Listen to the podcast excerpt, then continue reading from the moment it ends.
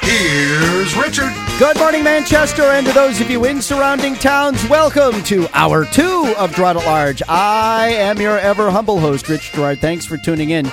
You can find us online at girardatlarge.com, and you can find us on Facebook and Twitter, also at Girard at Large, where we encourage you to like us and to follow us because we just want to be loved. Yes, yes, we do.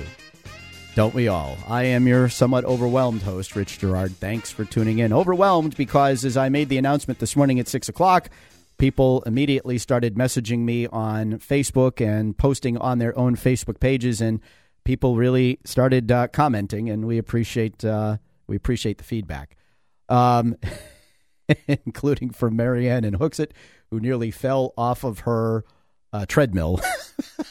I love that.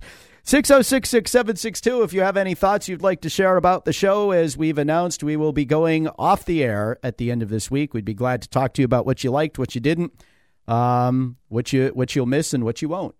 606 6762. I, I will tell you, honestly, um, you know, one of, one, of, one of the things that makes this really difficult is you just know that there are a certain group of people who are going to wake up on Monday morning, the 20th, and the Sound of Silence, which ironically is one of my favorite songs in the whole world from uh, Simon and Garfunkel. The uh, not uh, not one of just one of my favorite songs. If, if you were to diagram that sentence, which is something my English teachers taught me to do back in the day, something regrettably my kids have not been taught because, well, you know, diagramming sentences is just so the old way of teaching kids how to write. Um, never mind read and understand what they're reading and writing and it's not just a phenomenon in Manchester, by the way. It's a phenomenon everywhere. Um, yeah, if you were to diagram that sentence, you would have thought that it was one of my just one of my favorite songs from Simon and Garfunkel, and not one of my favorite songs altogether. but um, yeah, so I I I, I do.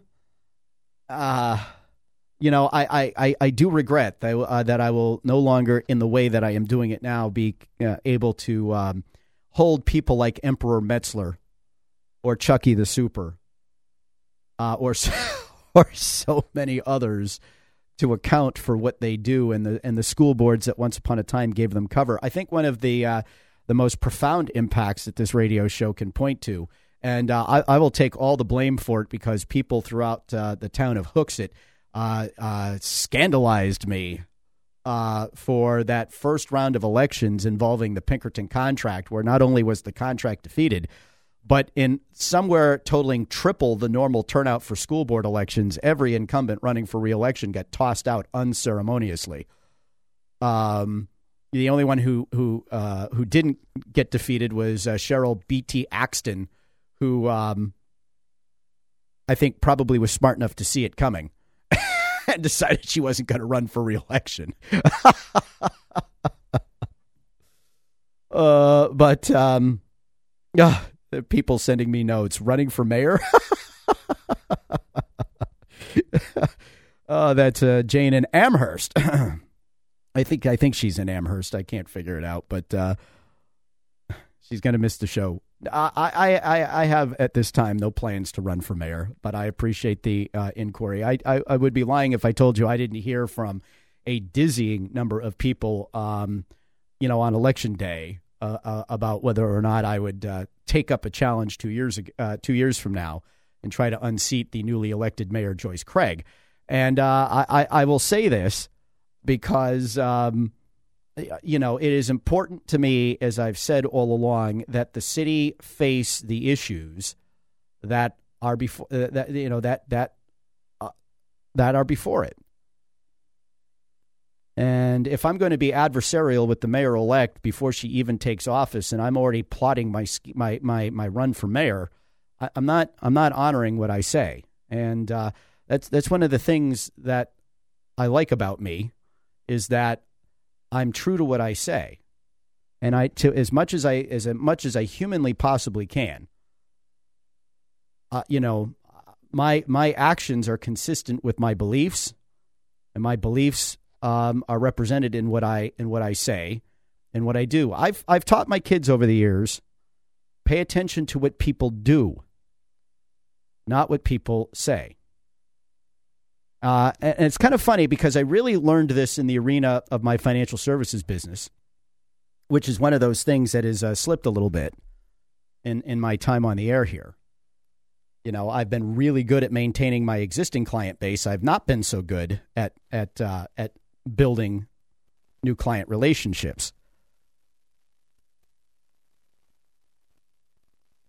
You got to take care. So my, my focus has been taking care of the people that you know the the the hundreds of clients that I have that I have uh, developed over oh my 15 years in business. Um, but you know, uh, and and and that's um, you know that's where my time has been prioritized over bringing in new clients because you got to take care of the people that you told you would take care of, right? So if I want to add new people to that business, I have to make the time available, and that's one of the things that's at play here. But um, I've and I learned this because you know people would tell me what their priorities are, and then I would I would do an analysis of their finances, and I would show them what their priorities were based on what their checkbook told me.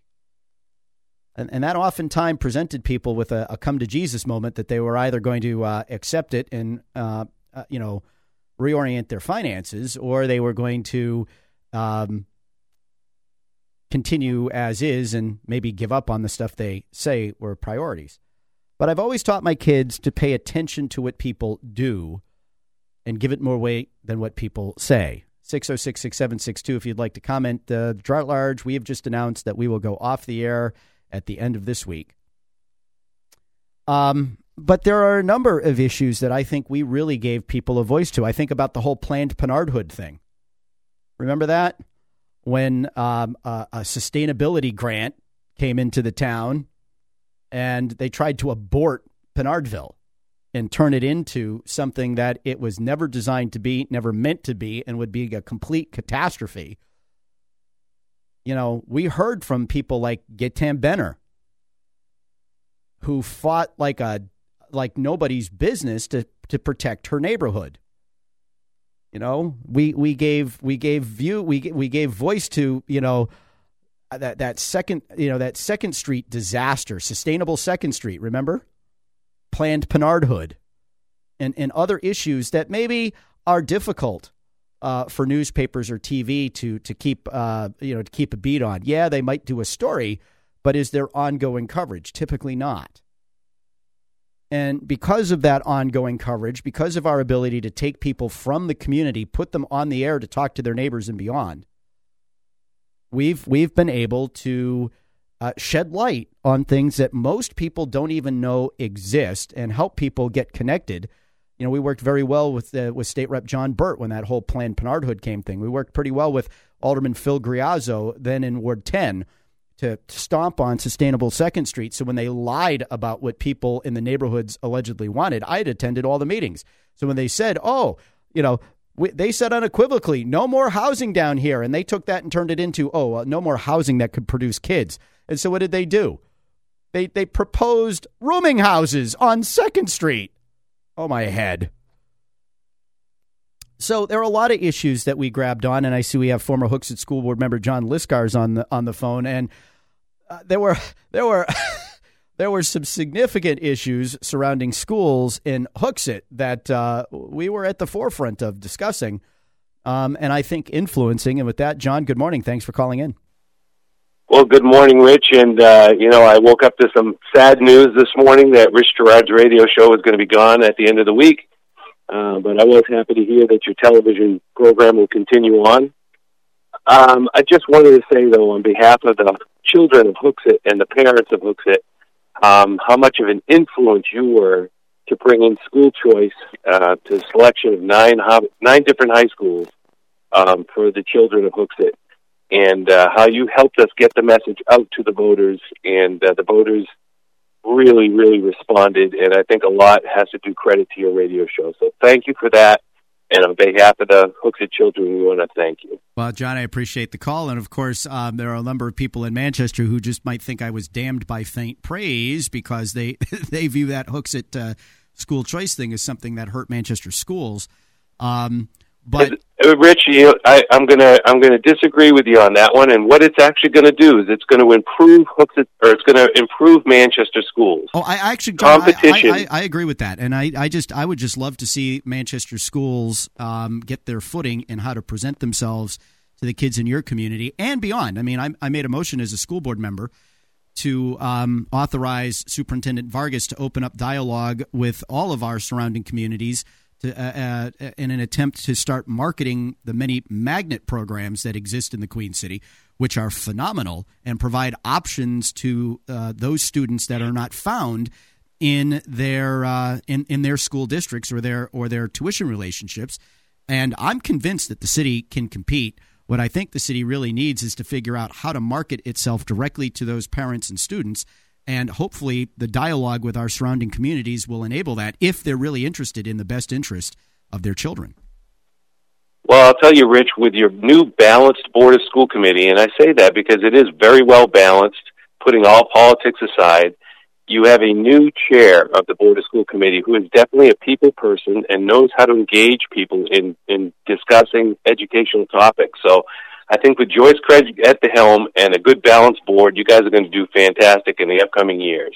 Well, I, I'm I'm hopeful that that will be the case, though there are things happening behind the scenes that I can't talk about that give me pause, and we'll just have to ask the voters of Manchester, the uh, constituents of these folks, to uh, try to help us keep them honest, uh, even though this radio show is is going to go away. All right. Well, thanks for everything you've done for uh, the Manchester and the surrounding area, Rich. Well, John, I appreciate that, and I appreciate the call. And I I think, know. and I think that is, uh, you know, a great example because anybody who remembers those early discussions and Hooksett, John Lyscars and I were not on the same page. Neither were David Pearl and I. But as we got to know each other and where each other was coming from, um, and, and had an understanding of it, I will never agree that uh, Hooksett acted properly, for example, after it unilaterally declared breach and did not go through the contractual or statutory process to have that that uh, declaration um, uh, either validated or debunked by the State Board of Education uh, before it started wholesale shipping kids to other schools um, in the in the area. That said, I think what Hooksett has done in providing its students with a range of options that include Goffstown, which most people don't realize hooks Hooksett borders, uh, but Goffstown, Bow, Pembroke, Pinkerton, and uh, Londonderry, in addition to Manchester's schools, is phenomenal for the kids of Hooksett. And it's something that any town that pays tuition to any other community ought to really think about. Because at the end of the day, if it's in the best interest of the kid, then it's got to be about the best interest of the kid. And the best interest of the kid is not necessarily um, is not necessarily served by this maintaining uh, the status quo within a school district, and um, that's why I'm hopeful that kids uh, who live in surrounding towns that may benefit by coming to a Manchester school because of one of its magnet programs, uh, or even its general education, which I don't think is bad um, is a, is a viable alternative. All right, we have my daughter Colette on the phone. We'll take her before we go to Kimberly Morning. Good morning, sweetheart. Hey, Dad, how's it going? Oh, it's great, unbelievable. Um, when I woke up this morning, I woke up right at seven o'clock, and I heard you, and you never told me any of this, Mm-mm. and now I'm kind of freaking out, but like for two reasons. One, because I'm not going to be able to listen to you in the morning anymore, and the second one, because I'm really glad that you're going to be home more, and I've missed you a lot, so I'm really glad that you're coming home. I appreciate the call, sweetheart. Love you, Dad. Love you too.